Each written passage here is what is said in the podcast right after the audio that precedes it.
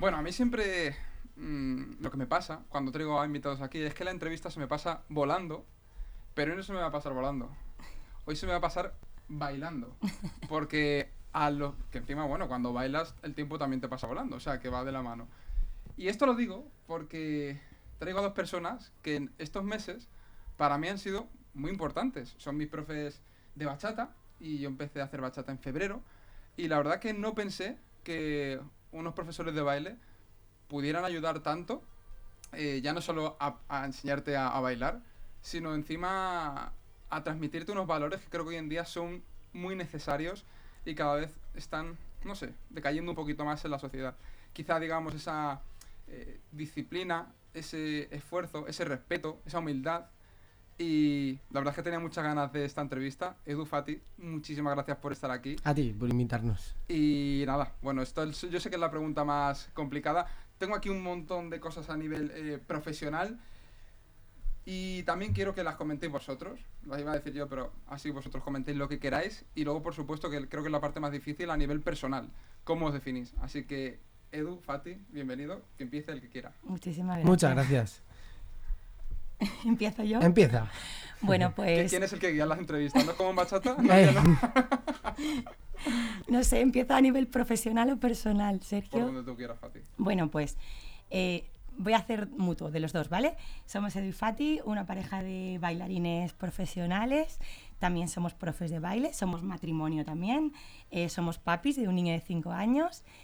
Y, mm, y bueno, pues básicamente mm, somos dos personas normales y corrientes, eh, con nuestras virtudes, nuestros defectos, nuestros días buenos, nuestros días malos, y, y que nos apasiona lo que hacemos. Nos, nos encanta bailar, nos encanta dar clases de baile, y eso te puedo contar. Edu, ¿algo que añadir? Eh, nada, comparto todo lo que dice Fati. Eh, básicamente eso. Somos per- lo que ha dicho, que me encanta, lo recalco otra vez, que somos personas normales, con nuestras virtudes, defectos, días malos, días buenos, y, nada, que nos apasiona lo que hacemos. Me encanta eso que decís, porque claro, normalmente la gente desde fuera, cuando ve a alguien que se le da muy bien determinada habilidad o que es muy bueno en un campo, como vosotros en el baile, tendemos a como que es algo natural, ¿no? Quizá a endiosar a esas personas, parece como que no tienen problemas, que no son personas normales de, de este, de este planeta. Claro, obviamente, a ver, campeones de Europa de bailes de salón, em, estáis eh, titulados por la Federación Española de Baile Deportivo, sois jueces nacionales, eh, habéis sa- salido en, bueno, hasta hace poquito en La Resistencia, en el programa de, Sí. de, de Broncano, habéis estado, estado en el musical de Flashdance, en Dirty Dancing, habéis formado también parte de todo eso y bueno, bastantes cositas más. Claro, esto lo ve una persona y tiende a decir, ¡guau! Yo también quiero eso, ¿no? Es como, ¡puf! Qué, ¡Qué barbaridad! Pero vamos a empezar por el principio, como no podía ser de otra forma, y básicamente quiero saber un poquito cómo empezasteis en el mundo del baile, cómo fueron vuestros inicios. Empiezo yo ahora. Vale. Pues nada, yo me dedicaba a jugar al fútbol, a estudiar y como mm, la parte normal, ¿no? De, de aquel entonces en su día, pues mm, a jugar al fútbol. Y, mis padres empezaron a, mm, ir a, clases de... Ahora últimamente está muy de moda, como tú ya sabes Sergio, el tema de baile latino, ya sea bachata, salsa, quizomba. Hace unos años, unos cuantos, hablo como 20 años o 23 añitos, antes estaba mucho más de moda el baile de salón en pareja. Entonces, bueno, mis padres se apuntaron a nivel social como hobby, pues iban los sábados por la noche a una academia y a despejarse y a hacer algo juntos.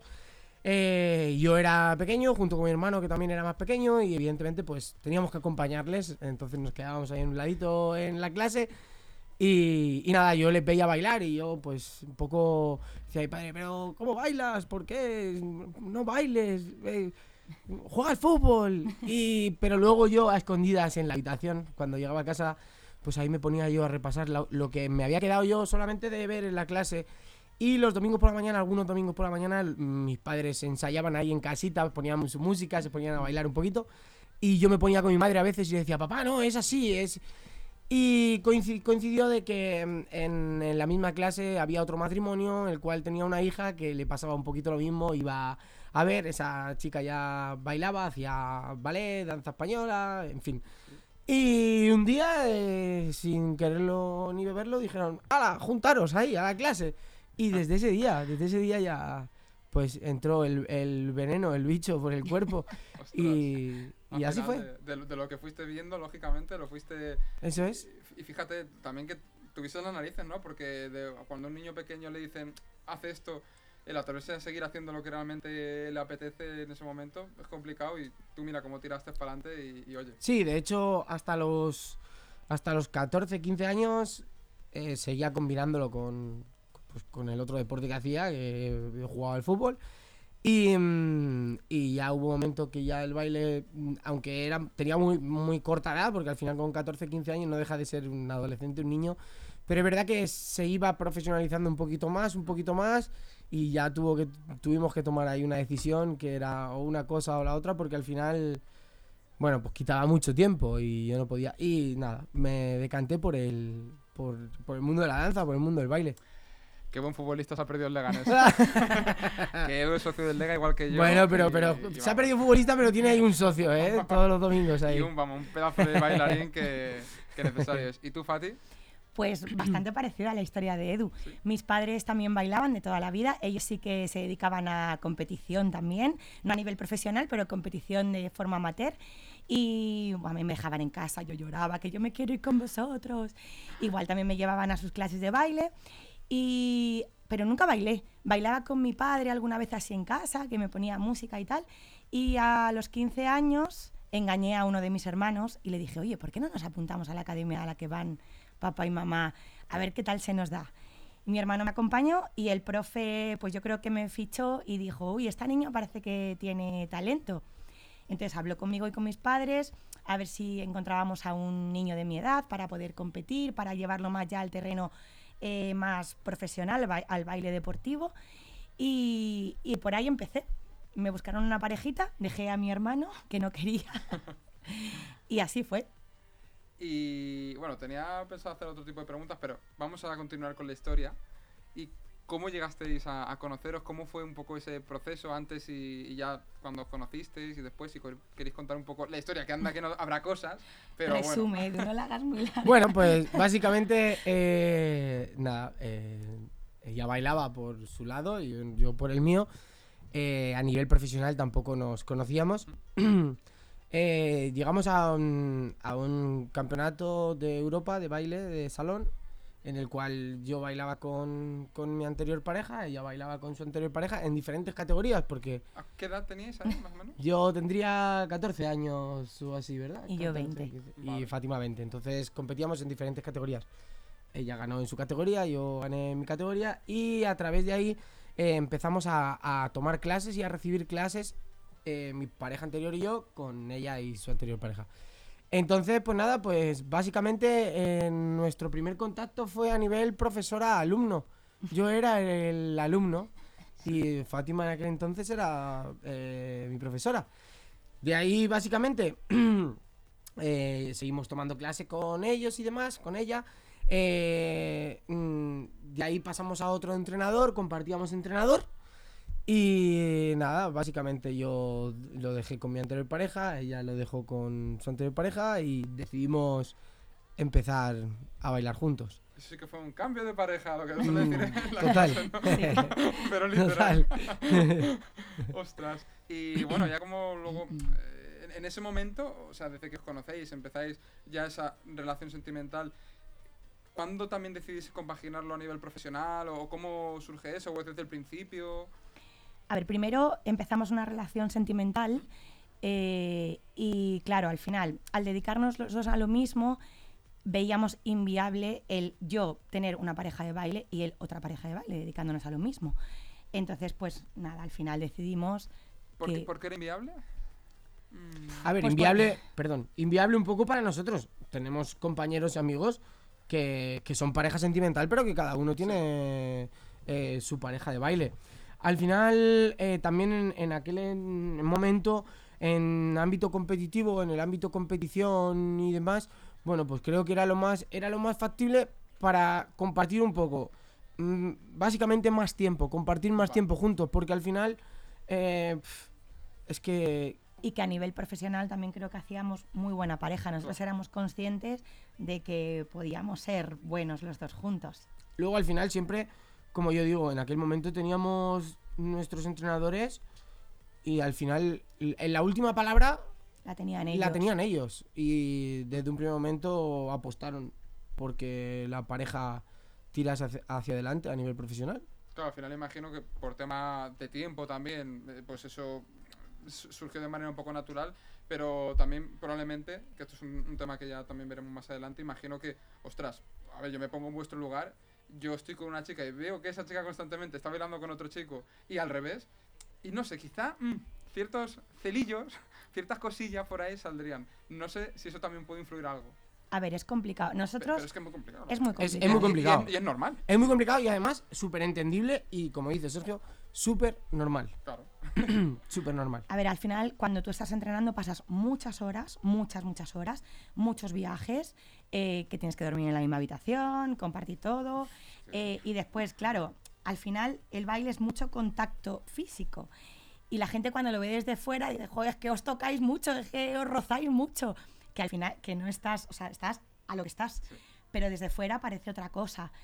Y entonces es complicado. Bueno, de hecho, En están nuestro- los, los perdón. actores, por ejemplo. ¿no? Sí. O sea, que también. Y luego tiene su pareja aparte, tal, pero es que es una cosa que tiene que ser complicada de nariz. Es muy complicada. Es verdad que eh, en nuestro caso, eh, tema celos a nivel profesional y demás, es verdad que nunca han sido un impedimento, nunca, ha sido- nunca han sido Ha un sido problema.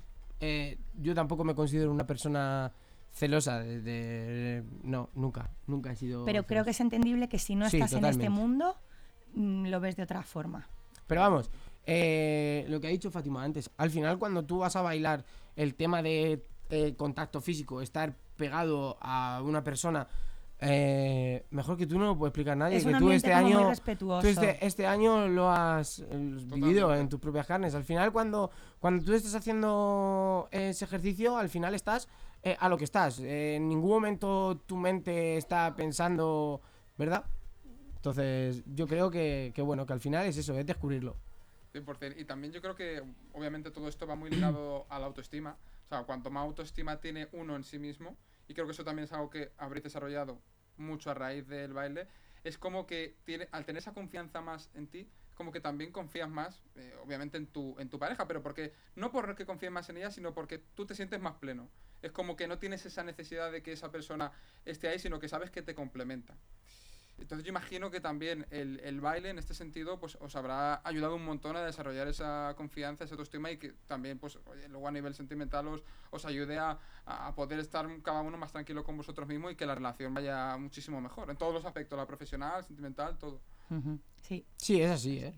Así es.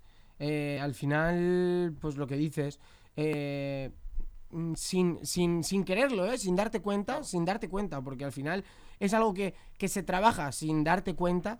Al final lo que tú dices, la autoestima y el, la seguridad con tu pareja, al final que te da tantos años, eh, nosotros estamos acostumbrados a bailar con mucha gente, mucha, mucha gente.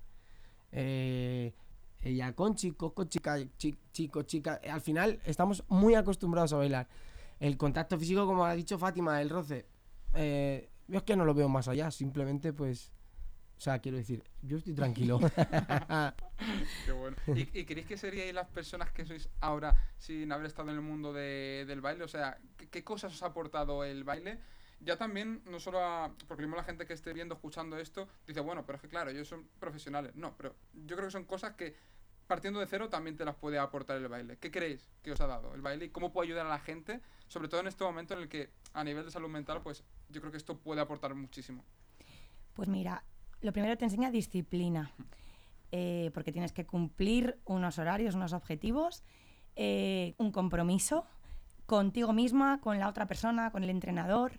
Eh, nos enseña que, va- o sea, que necesitas mucho esfuerzo para conseguir algo pequeño. Son muchas horas para conseguir un movimiento que al final nadie aprecia, pero que a ti te ha costado horas y horas, que nadie te regala nada. Eh, a mí, por ejemplo, yo era una persona muy tímida antes de mm, y muy introvertida antes de bailar y al final el baile me ha enseñado pues a, a relacionarme con los demás, a saber transmitir, a sociabilizarme. ¿Y qué más me ha enseñado el baile? No sé, básicamente eso creo. Se me olvidarán muchas cosas, seguro. Que no son pocas las que has dicho. Porque, No, no. pues desde luego, fíjate, el, te- el tema de la, de la timidez, que es una cosa que los que estamos contigo en clase, diría, ¿es Fátima tímida? ¿Cómo? Eh, Eso. Pero claro, fíjate como de un, un punto débil de tu personalidad se puede convertir en el punto fuerte si afrontas ese miedo. Sí. Y como eh, el baile, digamos, ha sido el medio para que ese, mm, esa timidez, que digamos es una debilidad, porque al final la, la timidez es una debilidad, o sea, te quitan muchas oportunidades. Es como, como soy tímido, pues no, no creo lo suficiente en mí y lo evito. Ostras, trabajar eso. Y por ejemplo, a, a mí también es una de las cosas que el baile me, me está ayudando, porque yo de por sí he sido tímido. Me he apuntado en el baile en un punto completamente diferente al de hace unos años, pero me sigue ayudando en esa parte que yo sé que es un punto débil mío. Ujú. Y ostras, creo que las cosas que has dicho son muy top. No sé si tú, Edu, Edu, Yo- quieres añadir, añadir algo. Mira, yo añadiría eh, eh, que qué co- cosas, la pregunta era qué cosas me ha, me ha traído, ¿no? El baile, me ha aportado, ¿no? El baile. Pues al final, o sea, Fátima eh, se ha dedicado mucho a decir en terreno todo profesional, eh, pues lo que ha dicho, ¿no? Constancia, mm, en fin, todas esas cosas que las comparto, ¿eh? 100%. Pero luego, a partir de, de ahí, yo voy a hablar un poco más en, en terreno personal. Al terreno personal, que creo que esto también puede ayudar a mucha gente. Eh, a mí, por ejemplo, el baile al final me ha dado eh, toda la vida que tengo ahora. Me ha aportado una mujer, me ha aportado un, un hijo, porque evidentemente todo va relacionado. Si, si yo no, no hubiese empezado a bailar, no creo que, que Fátima y yo no nos hubiésemos cruzado nunca, evidentemente, porque los caminos estaban eh, divididos. Pero, pero eso, gracias al baile, pues al final me ha aportado un poco a nivel personal eh, ir formando esa casita el, el- La- en el ámbito tribu, ¿no? eso es en el ámbito familiar Eh, y nada pues eh, al Y final mucha gente maravillosa. ¿no? y evidentemente muchísima gente maravillosa eh, amigos alumnos eh, Conocemos en al fin. final a, a muchos tipos de gente, que eso mola mucho, ¿sabes? sí Gente muy y, diferente. y- y a- en base a lo que yo estaba contando un poco de formar mi tribu, ¿sabes? De mi mujer, mi hijo, mi, mi familia. Jolín, me encanta, por ejemplo. Al final, nosotros siempre decimos una cosa: es. Cuando una persona abre la puerta de una academia de baile y va a apuntarse a baile, es por algo. Eh, siempre hay algo detrás. Siempre hay algo detrás. Eh, hay muchos casos de recién divorciado, eh, timidez, voy a romper esas barreras por hacer ejercicio, por mil. Y por ejemplo, eh, volviendo otra vez al tema de, lo del ámbito familiar, jolín, a mí se me cae la. Eh, nosotros este año, por ejemplo, te pongo esta temporada, eh, en nuestras clases se han formado parejas sentimentales. Se han formado parejas sentimentales de, de una persona que entra a clase por aquí, otra persona que entra a clase por aquí. Nunca, eh, por así decirlo, se iban a encontrar y de repente, ¡pum!, se encontraron en ese momento. Y les ves ahora bailando tan felices y que al final también se te cae la baba. Entonces, mola. Me parece brutal lo que estás diciendo porque, quieras que no, hoy en día como que eso lo intentamos cubrir mucho con las redes sociales, con el Tinder, con todas estas cosas. Y yo realmente eso pues creo que no es auténtico, creo que también tiene muchos eh, problemas, ah, eh, trae muchas cosas malas, que sí, que también trae algunas buenas. Pero, oye, a mí me pasa ahora, a mí me pasa. Por ejemplo, estoy conociendo a... Yo qué sé, estoy conociendo a una chica, o lo mismo simplemente a alguien con el que estoy hablando, de, a nivel profesional, lo que sea. Y le dices, que es que yo no soy mucho de hablar por aquí, vamos a quedar directamente y es como, ¿ya? ¿Tan pronto? ¿Cómo se conocía antes la gente? Y claro, yo creo que el baile lo que te permite es precisamente eso, ¿no? Eh, ir más rápido y ser más eficiente y, y- y más auténtico, no con tantas eh, barreras que muchas veces se, se, se- se generan o aparecen cuando intentas conocer a alguien de manera digital. Estoy muy de acuerdo con lo que has dicho, macho, porque, Edu, mm, creo que hoy en día se necesita un montón. eh, el salir de la pantalla y, oye, ir ahí a- al directo, a través, por ejemplo, de, de esto, ¿no? De, de- del baile, y a partir de ahí poder incluso formar un círculo social que te sume, vete tú a saber, ¿no? En cualquier otro ámbito de la vida, como lo que tú has comentado, formar una familia o lo que sea. Sí, Que Al sí. final, conociendo personas es como se. Totalmente. eh, bueno, vuelvo otra vez, cambio el chip y te vuelvo a ti a preguntar otra vez, Sergio. eh, que, que al final tú lo vives en tus carnes.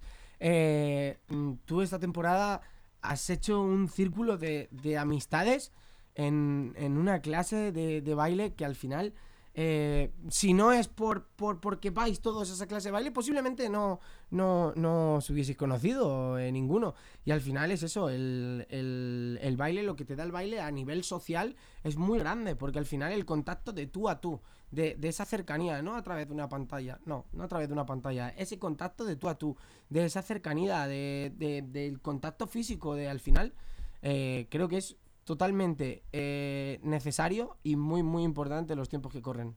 Totalmente. Fati, ¿quieres añadir algo? No, que estoy de acuerdo. Pues vamos, vamos a pasar a una parte que creo que obviamente también es súper interesante, ¿no? Que es esa parte más eh, profesional.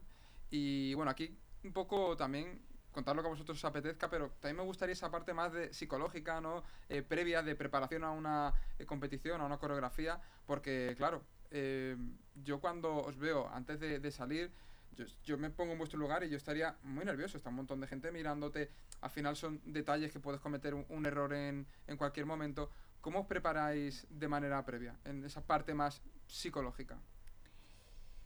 Bueno, pues al final también aprendes con el tiempo. Creo que la experiencia es un grado y no- yo no soy la misma Fátima de hace 15 años que ahora mismo. Ahora me limito a concentrarte, a concentrarme. Eh, siempre estoy nerviosa, siempre. Porque además somos de la opinión los dos que si no tuviéramos ese nervio y esa adrenalina, dejaríamos de bailar porque es lo que nos da vidilla. Necesitamos ese sentimiento siempre. Y bueno, miedo a cagarla, a quedarme en blanco en el escenario, siempre se tiene. Pero eh, también dices, jolín, creo que tengo recursos suficientes para caerme y levantarme, que me pasó hace muy poquito, que tuve una caída muy fuerte y boom, pues para arriba, y hasta no da tiempo a pensárselo. Creo que ya tengo la experiencia para saber solucionar el, el problema.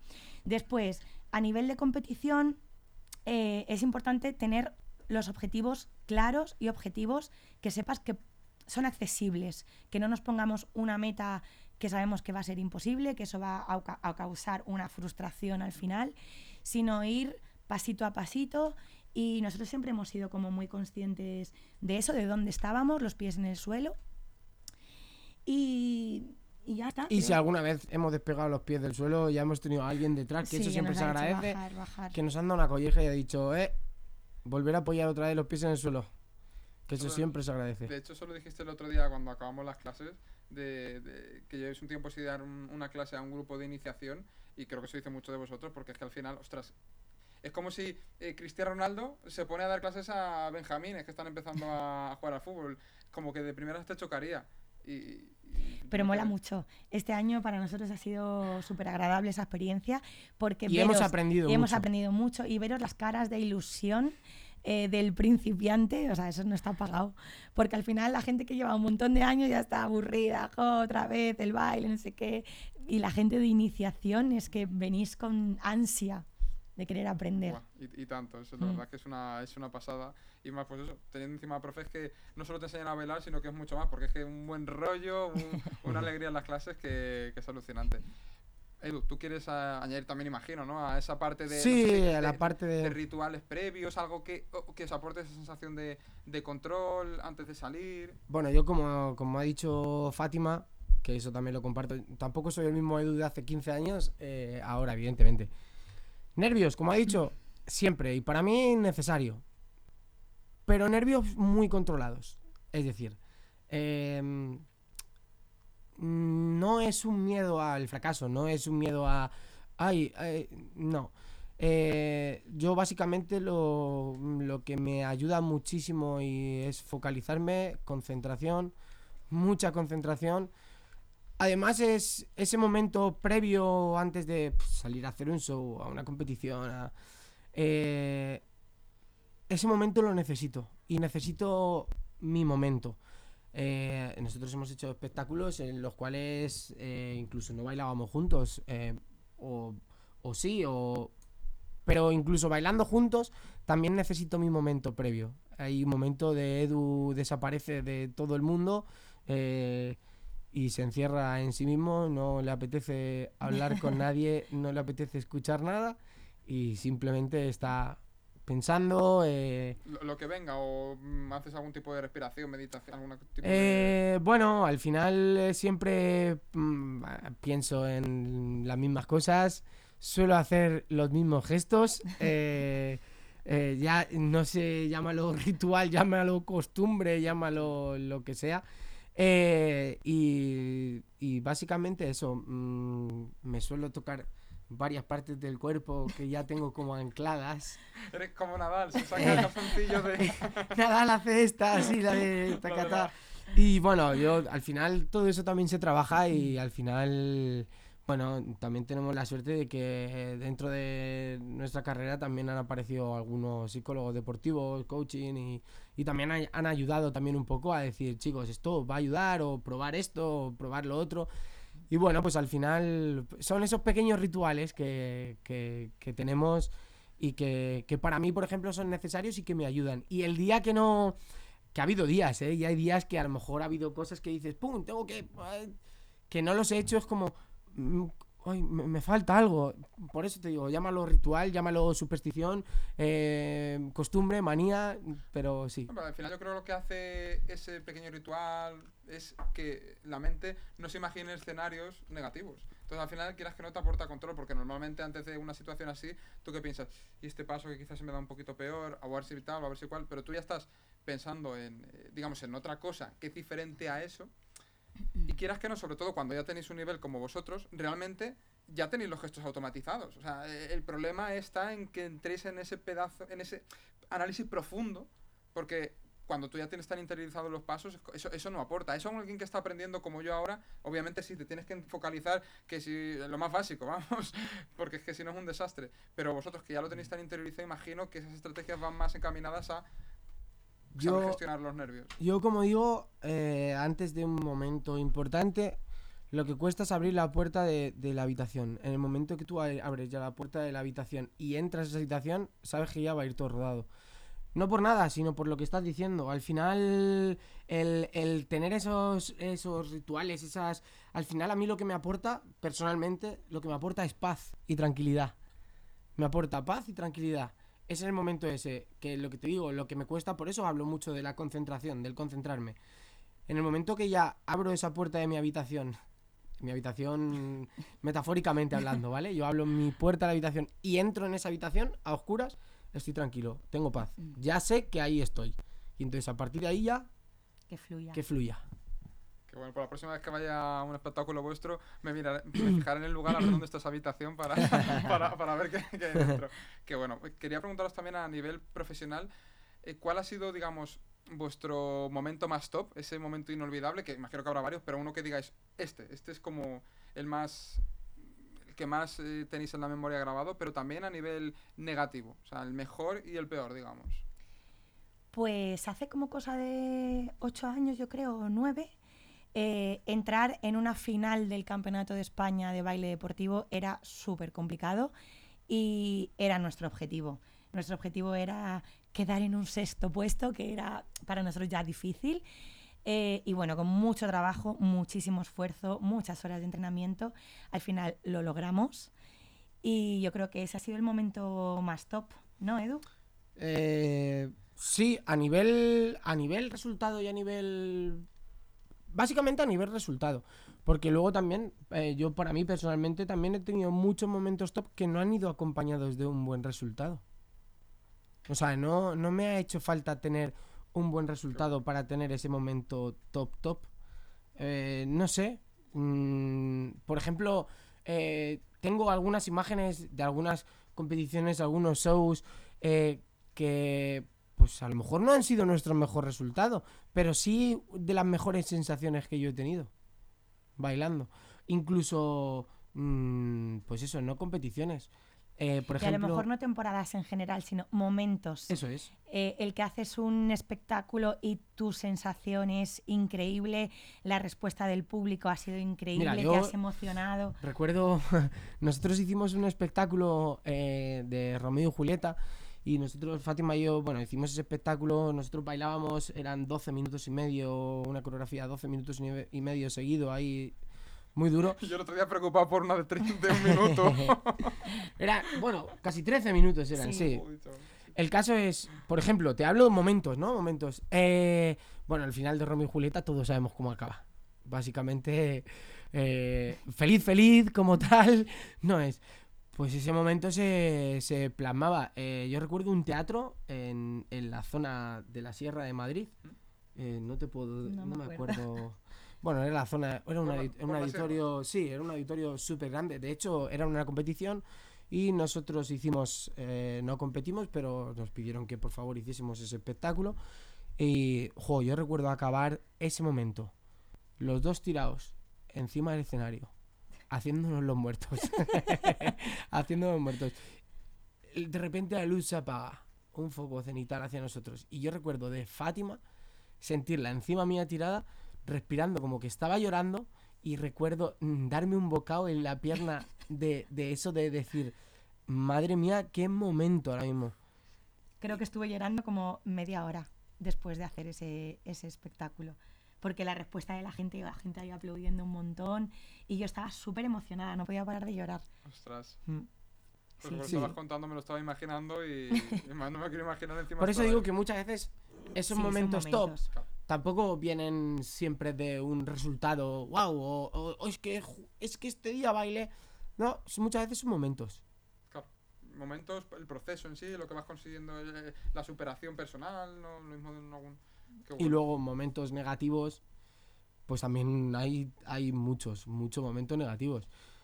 Eh, ya sea a nivel de, de, pues, de un mal resultado en una competición que al final siempre el mal resultado es un aprendizaje. Siempre siempre siempre porque ese mal resultado siempre va acompañado seguidamente de un aprendizaje. Eh, mm, lesiones toquemos madera que tampoco hemos tenido lesiones graves Toquemos madera que nunca hemos tenido eso, lesiones graves. Pero bueno, siempre, evidentemente, cuando trabajas con tu cuerpo hay molestias, hay. eh, esas cosas. Sí, básicamente, esos momentos que también los hay. Igual que hay esos momentos top, también hay momentos de que estás, perdón por la palabra, estás en la mierda y estás. eh, Dios santo, eh, estaría mejor encerrado, tumbado en mi cama, pero a levantarse y a seguir, es que no hay más. Es lo que hay. Pasito a pasito, como ha dicho Fátima. Que bueno, al final yo creo que esas caídas, esos derrotas o como lo quieras llamar, son necesarias para lo que tú has dicho, ¿no? Muchas veces quizá también la vemos como algo negativo. Obviamente al principio se ven como algo negativo, pero si las coges con responsabilidad yo creo que te enseñan un montón, te sirven para seguir progresando, desarrollando en el ámbito que sea. Y otra cosa que también que quería preguntar, porque oye, cuando te haces muy bueno en algo, le tienes que dedicar muchas horas, muchas horas, pero eso también implica decir no a otras. ¿A qué cosas habéis tenido que decir no eh, a lo largo de, eh, digamos, vuestra carrera como bailarines para poder dedicarle más tiempo a la parte profesional, Fati? Pues básicamente hemos renunciado a tener tiempo libre.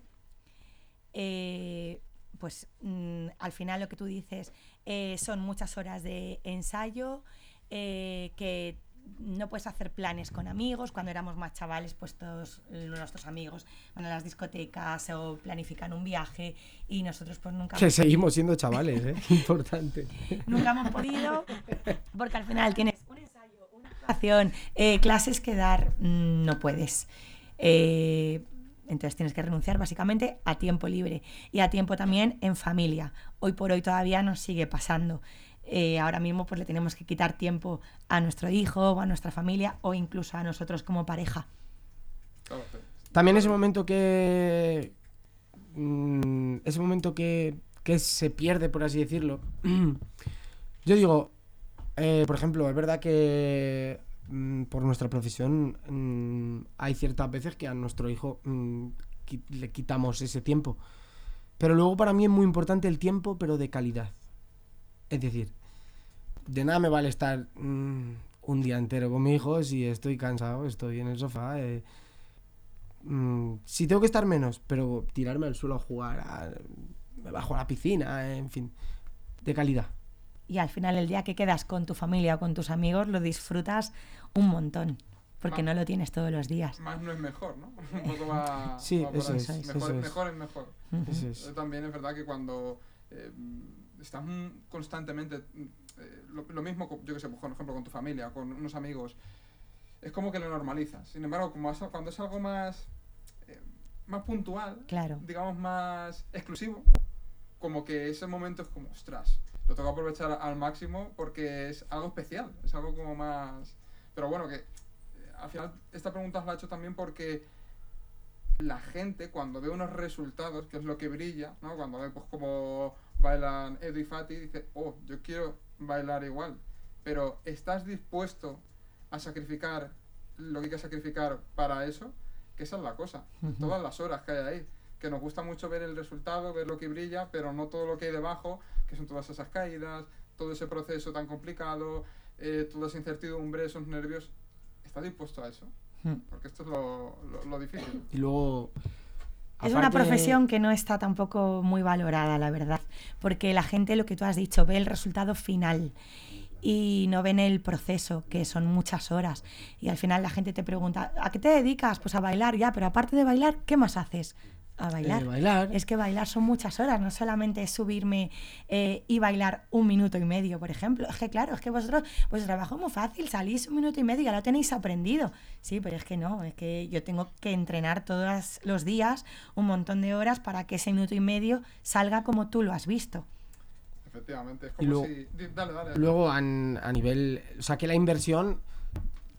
Para mí, la inversión del tiempo es. Porque al final el tiempo es oro y el tiempo de, de cada persona es lo que más vale. Pero aparte, luego, la inversión económica durante todos los años de preparación y de estudiar. eh, nosotros hoy en día seguimos estudiando, seguimos formándonos, seguimos preparándonos. Porque es totalmente importante. eh, al final, esto no muere, el baile siempre está vivo. Y siempre hay ciertos detalles, ciertos momentos que, que hay que mejorar, hay que aprender.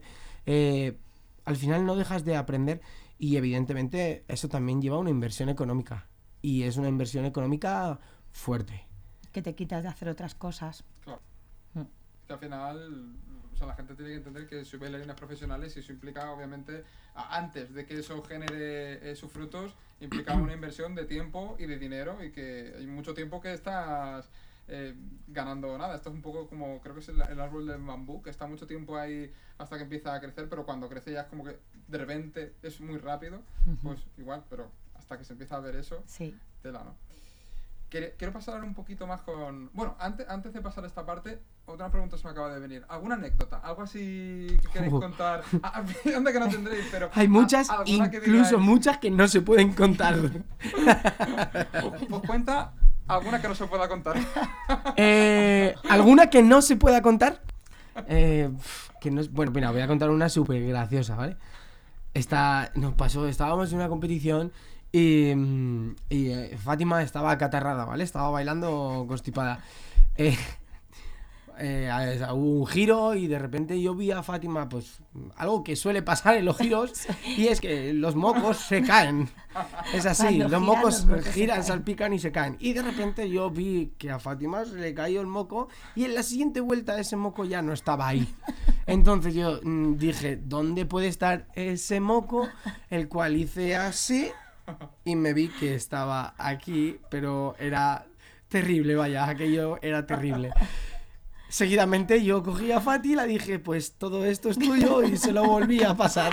¡Qué cabrón! En serio. Pero ahí no queda la cosa, sino que Fati otra vez me lo volvió a pasar a mí. Entonces aquello fue como un... Pero bueno, qué habilidad, un- qué, habilidad es esa. La, ¿Qué- la verdad, la verdad que, que fue gracioso porque en aquel momento, mm, quiero decir, en ningún momento nos lo tomamos como "Ah", al revés, fue la gracia simplemente de esto es tuyo y ella, no, no, para ti. eh, bo- al ¿Y- final... ¿Y eso en medio de una actuación, no, digamos...? Eh, sí, Está, de hecho estábamos compitiendo, era en mitad de la competición. Que por eso tenían que haber dado la medalla, ¿no? La, siguiente, Sí. la, de, la de oro, ¿no? La siguiente. Fue, la verdad que anécdotas de esas fue gracioso. Mira, hay una anécdota que mm, sucedió hace relativamente poco, que esa, por ejemplo, es una anécdota, no es tan divertida, pero como anécdota está, quiero decir, eh, estábamos actuando, estábamos haciendo un show, mm, en un fallo que hubo, pues fallitos que de estos entre nosotros que los hay, eh, un dedo pasó por mi ojo, que de hecho fue el mío, eh, me corté el ojo Ostras. en mitad del show, el ojo empezó a sangrar. eh, terminamos el show como pudimos. Yo veía la cara de Fati yo sabía que me había hecho daño. Y en cuanto bajamos el escenario, eh, nos cambiamos de zapatos, cogimos el coche directamente a urgencias y nada, pues básicamente me hice una heridita en, Ostras. en, en lo que es el ojo. O sea que bailando también hay que andarse con ojo, ¿no? Eh, y nunca mejor dicho. Ostras, chaval. Qué bueno. Y por, y por cierto, hablando de anécdotas, si tú antes no has mencionado, eh, Fati, cuando te caíste hace poquito, que subiste el vídeo a Instagram, y me parece bestial que lo subí. O sea, porque mucha gente es como que se lo suele ocultar. Pero, ostras, qué capacidad de, de, de, de- vamos, de reponerse a una caída. O sea, nunca mejor dicho, porque fue. Yo, de hecho, tuve que ver el vídeo dos veces porque la primera dije, algo ha pasado, pero no sé. Y lo volví a ver. ostras. Y- y- bueno, Fue visto y no visto, la verdad. Pondré el vídeo por ahí, o lo mismo en el vídeo lo metemos también para que salga. Pero, joder, es que te repones y es que luego encima eh, pilláis la, eh, eh, vais al mismo ritmo que los demás que no se habían caído, lógicamente. Pero eso gra- es gracias a la concentración que Sí, hemos hablado antes. Sí. Eso es. Sabes en qué momento justo de la coreografía estás según lo que está sonando, sabes el tiempo que has perdido en la caída y ya está. Pues la experiencia al final. La Es que, experiencia. es que queda hasta bonito, macho. La verdad que fue súper rápido, fue un pum pum que ahí luego ella en el momento, claro, no se ve Me hice la dañito, gente, me hice pero dañito, sí. Claro que estuvo, días- estuvo ahí unos días También quise subirlo a redes sociales porque dije, hay que enseñar las cosas que pasan, que somos personas normales, bueno. que es que nos caemos también. Pero lo bonito es saber levantarse y ya está. Pues como en la vida. Totalmente. Mm. Totalmente. Pues bueno, chicos, ahora sí vamos a pasar a esa parte que creo que también puede aportar mucho a, a la gente que nos está escuchando. Tiene que ver más con, con el tema de la relación de, de pareja. Y bueno, hay muchas personas, muchas parejas, también hoy en día, que quizá tenemos mucho donde comparar, ¿no? O sea, tú mismo estás con alguien, pero por redes sociales pues puedes compararte con, a tu pareja con otros chicos o con otras chicas, en fin, vete tú a, a saber. También hay muchas parejas que acaban rompiendo por esa monotonía, y aquí os quiero preguntar, oye, creo que vosotros pues en esto tenéis eh, un máster prácticamente y paséis mucho tiempo juntos, trabajéis juntos, tenéis un hijo, mm, al final es estar muchísimo rato juntos. ¿Cómo hacéis o qué claves o no sé si es algo que surge natural para seguir manteniendo esa atracción del uno hacia el otro? Para mí la clave es que sea divertido. Siempre tiene que ser divertido. Incluso los, los momentos malos tienen que ser divertidos también. De todo siempre se puede sacar cositas eso divertidas. Yo, de hecho, eh, Fátima, yo desde que empezamos, yo siempre se lo dije a ella. Mientras que sea divertido. Cuando deje de ser divertido y nos aburramos, pues ya veremos lo que hacemos. Hoy en día, mm, evidentemente que hay que trabajarlo, que eso no viene solo pero sigue siendo divertido. Y nada, pues ahora que hable Fátima. A ver, trabajando juntos y pasando tantas horas juntos, eh, creo que es importante el que el saber separar un poco lo profesional de lo personal. Intentamos en la medida de lo posible eh, cuando nos vamos a cenar los dos solos, no hablar de trabajo, sino hablar de nuestras cosas, eh, no mezclar. Y después, no sé, es que, es que a mí Edu me tiene muy enamorada todavía después de, Ajá. Qué o bueno. después de tantos años, es verdad. Creo que le admiro muchísimo como persona, como profesional y creo que también eso es un punto clave, que yo tenga admiración por él como persona y como profesional. Es recíproco Y- esto, ¿eh? También, no es por...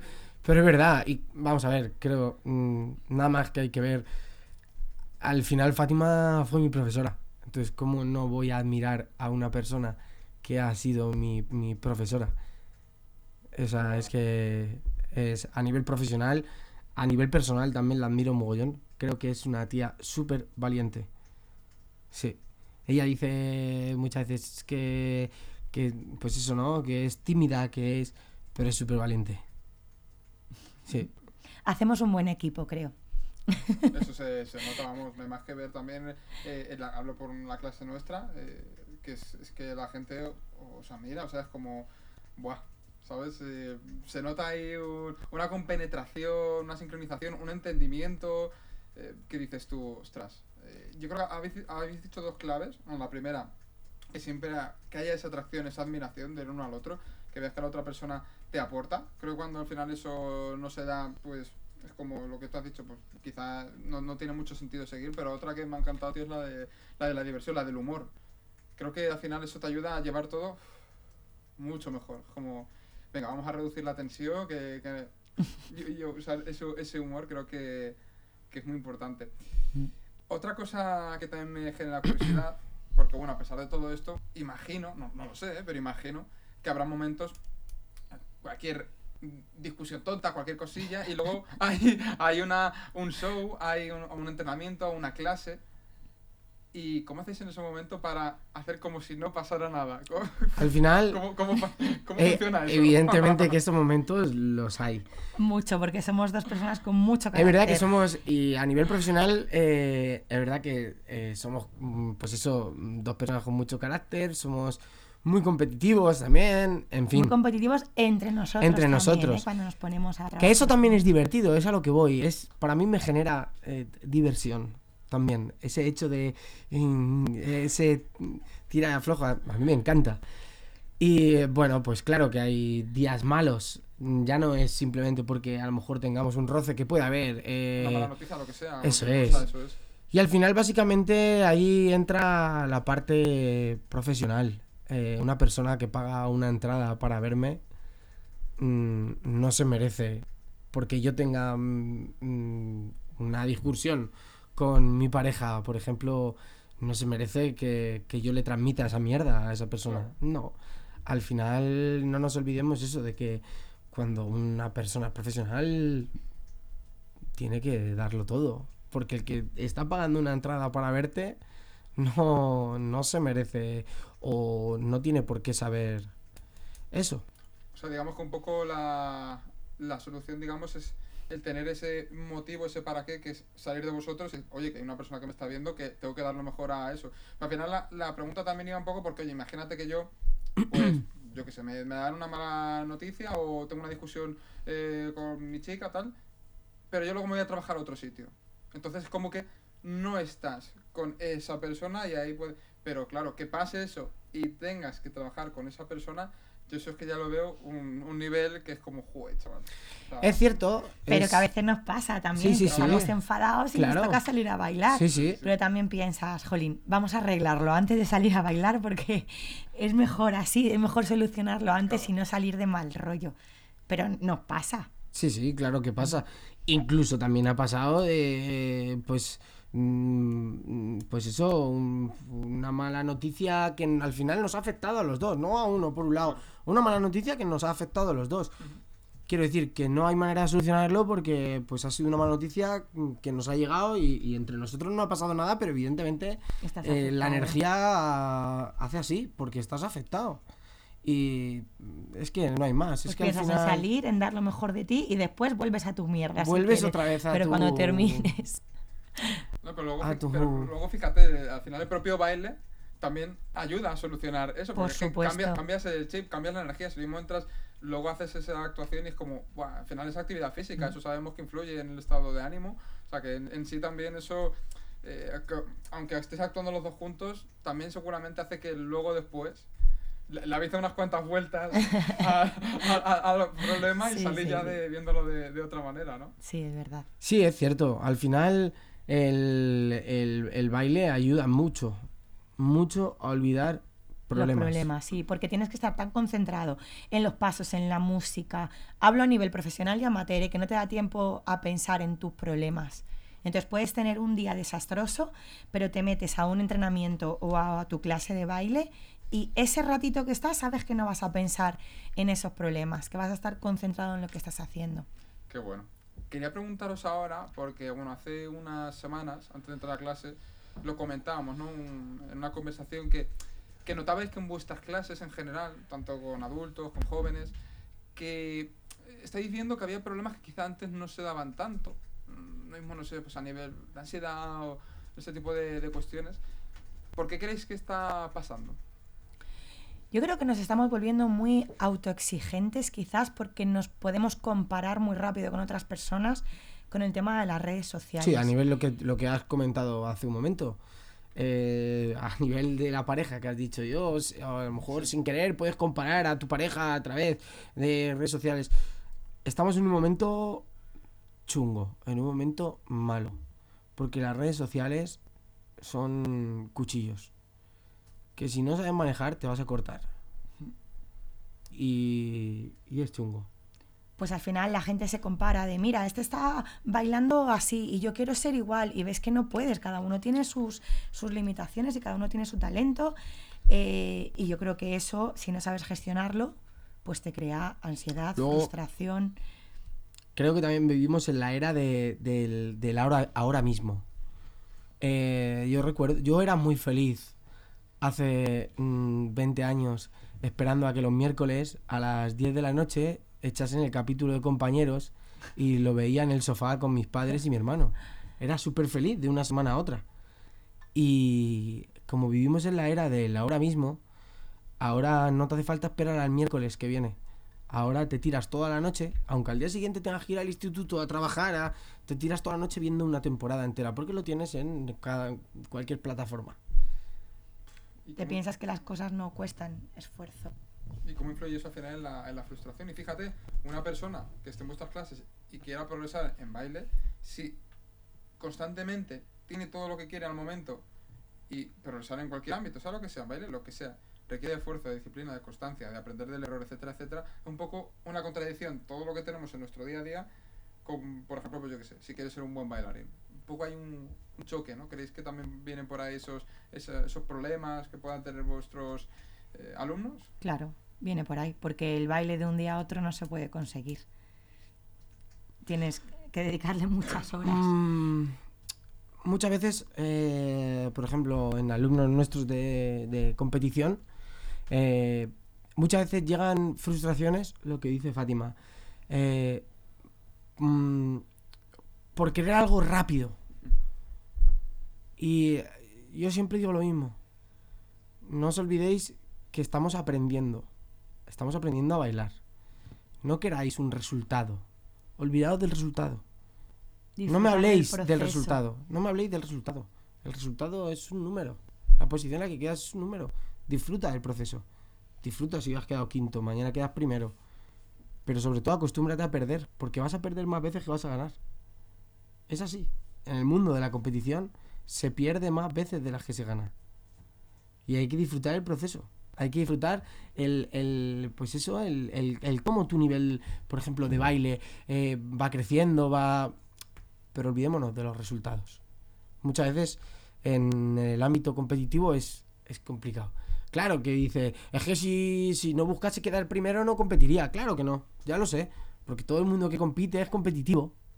Pero hay que, dentro de que eres competitivo, tienes que aprender a disfrutar de ese proceso. Es que al final eso es algo natural del ser humano, el querer progresar.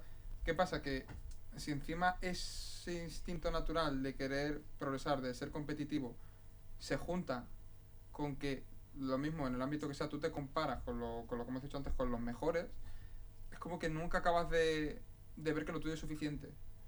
Y es cuando viene el problema. Pero ojo, Mm. esto incluso... eh, yo, por ejemplo, ya como sé cómo funciona el tema, pues en este ámbito yo no me estoy poniendo a ver vídeos de profesionales eh, de bachata o de salsa, porque es que si no, bueno, profesionales, es que con que me vaya gente que lleve un año ya me da mil vueltas. Yo lo que hago es me veo mis vídeos de, de Edu y Fati de bachata al final de las clases, me veo los vídeos de Iván e Isela en salsa, y esos son los que veo y los que intento practicar en mi casa. Y me olvido, porque como me metan bachata Spain o no sé dónde, digo, buah, digo, madre mía, ¿y cómo se hace esto y tal? A ver, un poquito, ¿no? Dices, a ver que si puedo pillar algo más así, pero no te estás comparando constantemente porque si no. Entonces no me quiero imaginar, pues esos alumnos que lo mismo quieran competir más a nivel profesional, que encima ya tienen esa competitividad más arraigada. Sí, O sea, eh, ¿notáis a nivel general, ya no solo eh, en este aspecto, sino que hay otros, otras facetas, otras variables a nivel psicológico que estén cambiando con respecto, por ejemplo, a alumnos que teníais, no sé, hace cinco años no o diez, desde cuando llevéis dando clase? no sé qué decirte.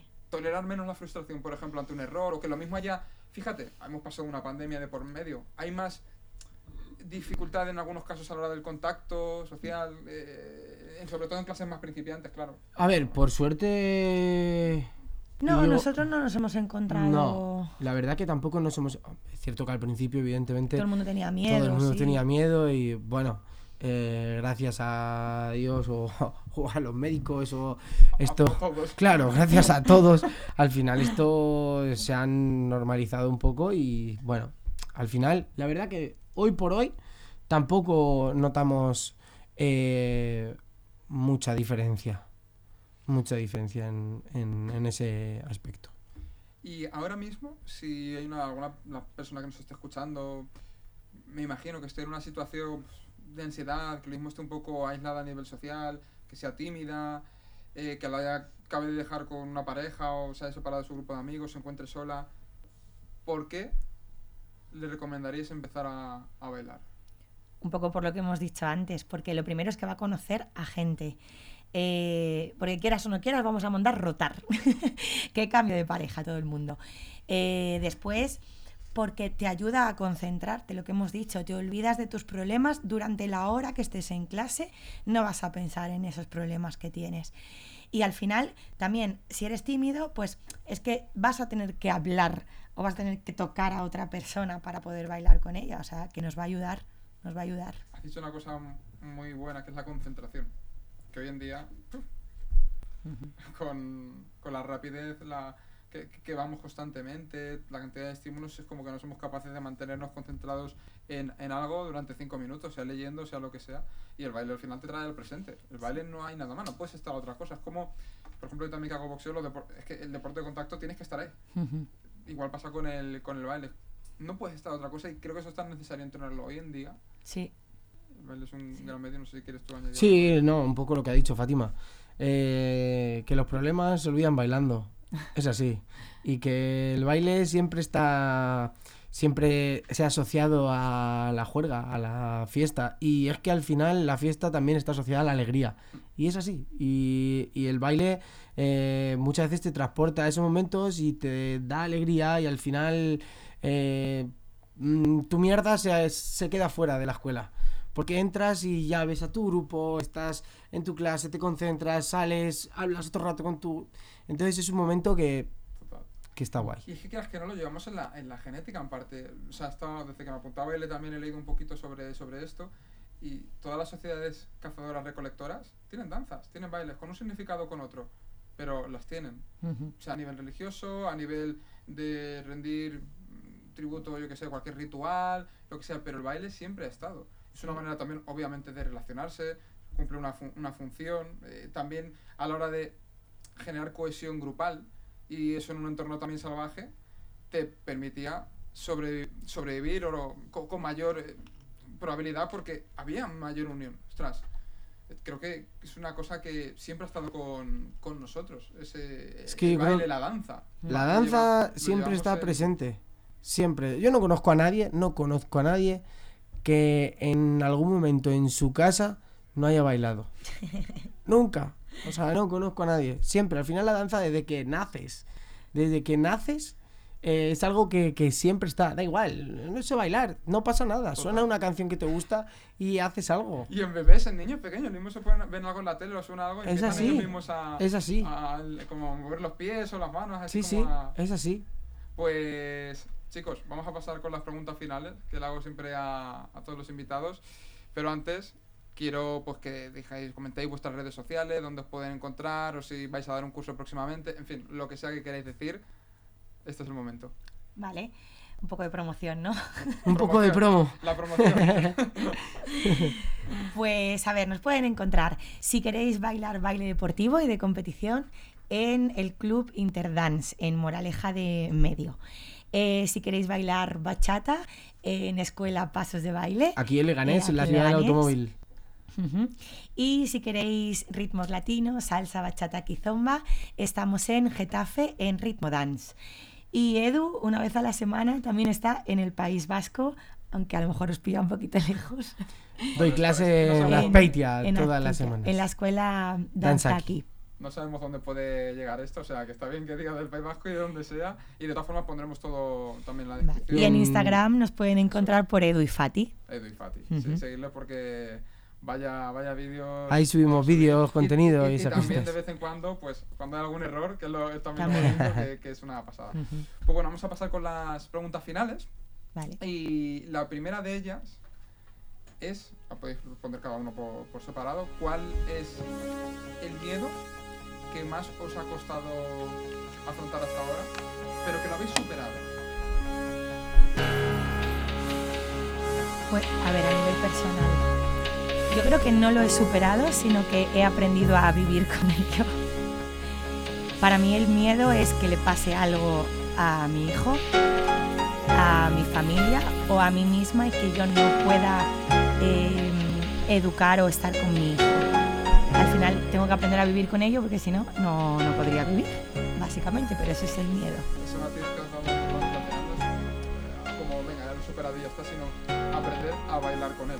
Aprender Eso a bailar con, con ese miedo, saber que está, pero que tienes que seguir a pesar de que exista. Yo esta pregunta contesto exactamente igual eh, que Fati. Y es muy importante también lo que ha dicho. Eh, al final es un miedo y, y pienso que hay ciertos miedos que no se deben superar. Pienso que hay ciertos miedos que tienes que aprender a convivir con ellos porque siempre tienen que estar presentes. Evidentemente yo para mí lo que ha dicho Fati, el, el mayor miedo hoy en día ahora mismo es que le pueda ocurrir algo a mi hijo. Nunca lo voy a superar. Simplemente mm, voy a convivir con él. Y yo creo que a cualquier padre le pasaría lo mismo.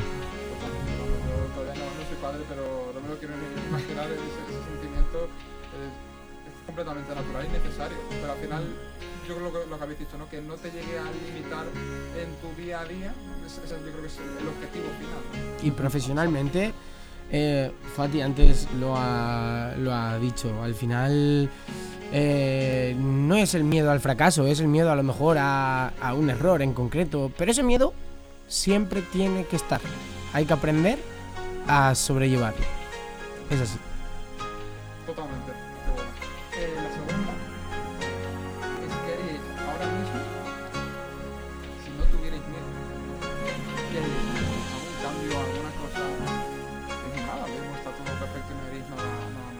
Oh, es difícil esa pregunta, ¿eh? Ese es ese miedo. Es ¿Cuántas- difícil. ¿Cuántas cosas no hacemos por miedo? ¿Cuántas cosas? No os mismo vosotros ahora mismo, individualmente, en conjunto, no sé si habrá algo que, que no estéis haciendo por, por miedo. Por ejemplo, yo lo mismo, eh, hace un- el año pasado, no- por miedo no apuntaba a baile, ¿sabes? Que al final es una cosa que, pues así, de ese tipo. Pues yo por miedo eh, viajar. Me da mucho miedo porque no domino los idiomas. Entonces el no saber, ay, no me van a entender, no voy a saber, eh, ¿sabes?, defenderme. Entonces ahí tengo la cosita. lo superarás. vamos. Lo superaré. Seguro, se- se- seguro, segurísimo. No sé, yo mm, eh, no, no, no, sabría qué contestarte ¿eh? ahora mismo. Eh, pues si no tuviera esos miedos, pues Es que no tienen miedo. la verdad es que... la- No, no, joder, es que va a sonar... Edu, es- el Leganés, lo Es que, Es que es de es que va a sonar... Es que va a sonar como... Joder, pero es verdad, es que no soy una persona con muchos miedos. Te lanzas a lo que haya que hacer y... La verdad que sí, que soy... Soy una persona lanzada. Que incluso a veces luego me arrepiento de haberme lanzado tan rápido. Pero, pero es verdad que soy. Me tiro a la piscina muchas veces sin pensármelo dos veces. Sí, Este frío el agua, ¿no? sí, sí, la verdad que sí.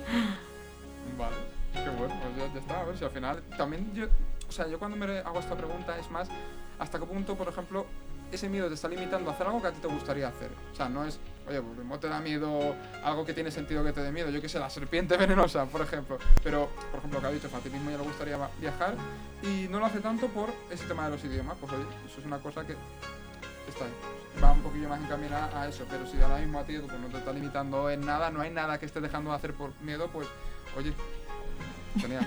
Mira, ese, No. ese- ese es el objetivo. Final. joder, ahora mismo, de verdad, no, no te podría decir. ¿Saltarías en paracaídas? Lo mismo ya has saltado. Pues no he saltado, pero es algo que, ¿verdad? Sí, que... que dice muchas veces, pues lo haría. Yo Sí, no, no, no tendría De hecho, eh, hace bien poco vi una pareja. En, me saltó un vídeo, pues yo creo que en Instagram o algo así, de una pareja que, que eh, el chico se abrazaba a su chica y saltaban, eh, hacían puenting, vaya. Y yo, mi primera, es lo que te digo, yo. Fati, Cariño, qué bonito esto, mira qué bonito, vamos a hacer hacerlo, esto a mí me encantaría. Fati, ya sabes lo que viene. No, pero yo es que no es miedo. O sea, me da miedo, pero es que tampoco me llama la atención. Entonces no. no. No sé, yo no, la verdad que no. Vale, pues bueno, ya vamos a pasar con la última, que esto también es un poquito complicada, y es, si ahora mismo, eh, yo qué sé, pues desaparecieseis de- del mundo por, por lo que fuese, os tenéis que ir, pero podéis dejar un mensaje. Un mensaje en una pequeña nota, en un post-it, algo escrito, o puede ser una palabra, y queréis pues que cualquier persona que lo pueda leer en el mundo, incluso vuestro hijo cuando sea mayor, eh, cualquier, familiar, vuestros fu- futuros nietos, lo, lo pudiesen ver, ¿qué es lo que escribiríais en ese, en ese papel? Podéis decirlo cada uno también por separado. Yo creo que, que viva en el presente. Ya está. Que siempre estamos pensando en el futuro y en el pasado y no sabemos de verdad valorar lo que tenemos en el momento actual. Y que valoren las pequeñas cosas, que con poco puedes ser muy feliz. Qué bueno. Yo dejaría en un papel escrito perdón y gracias.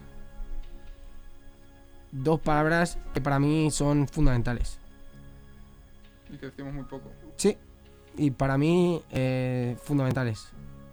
El, el- el gracias o el perdón, porque evidentemente muchas veces y, sin darnos cuenta podemos hacer daño a una persona a- y el, el saber pedir perdón, importante. Y el dar las gracias también. Pues, mira, por ejemplo, vuelvo... Ahora mismo yo... El tiempo de cada persona es... Es... Vale oro. Es lo que más... O sea...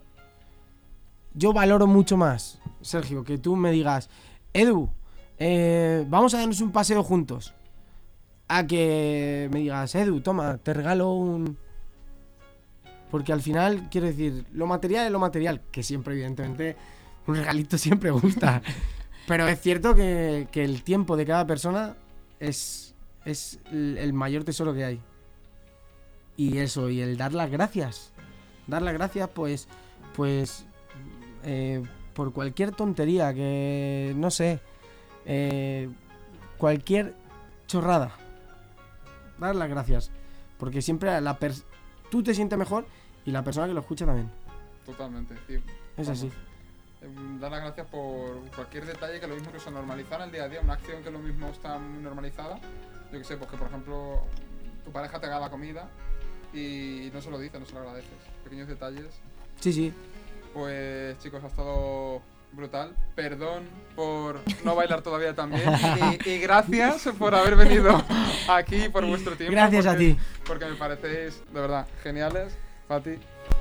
Y bueno, em, aquí os dejo también para que vosotros despidáis el, el episodio diciendo lo, que queráis, mirando a- aquí a cámara y que transmitáis un mensaje que, que a vosotros os apetezca. Que seáis felices, que viváis el día a día, que bailéis, Mi- mi- mira ahí, porque esta se acabó la, la memoria. que seáis felices, que viváis el presente, que bailéis, que es súper bonito, que nos va a traer cosas preciosas. Y ya está. Y que bailando se olvida todo. Sí.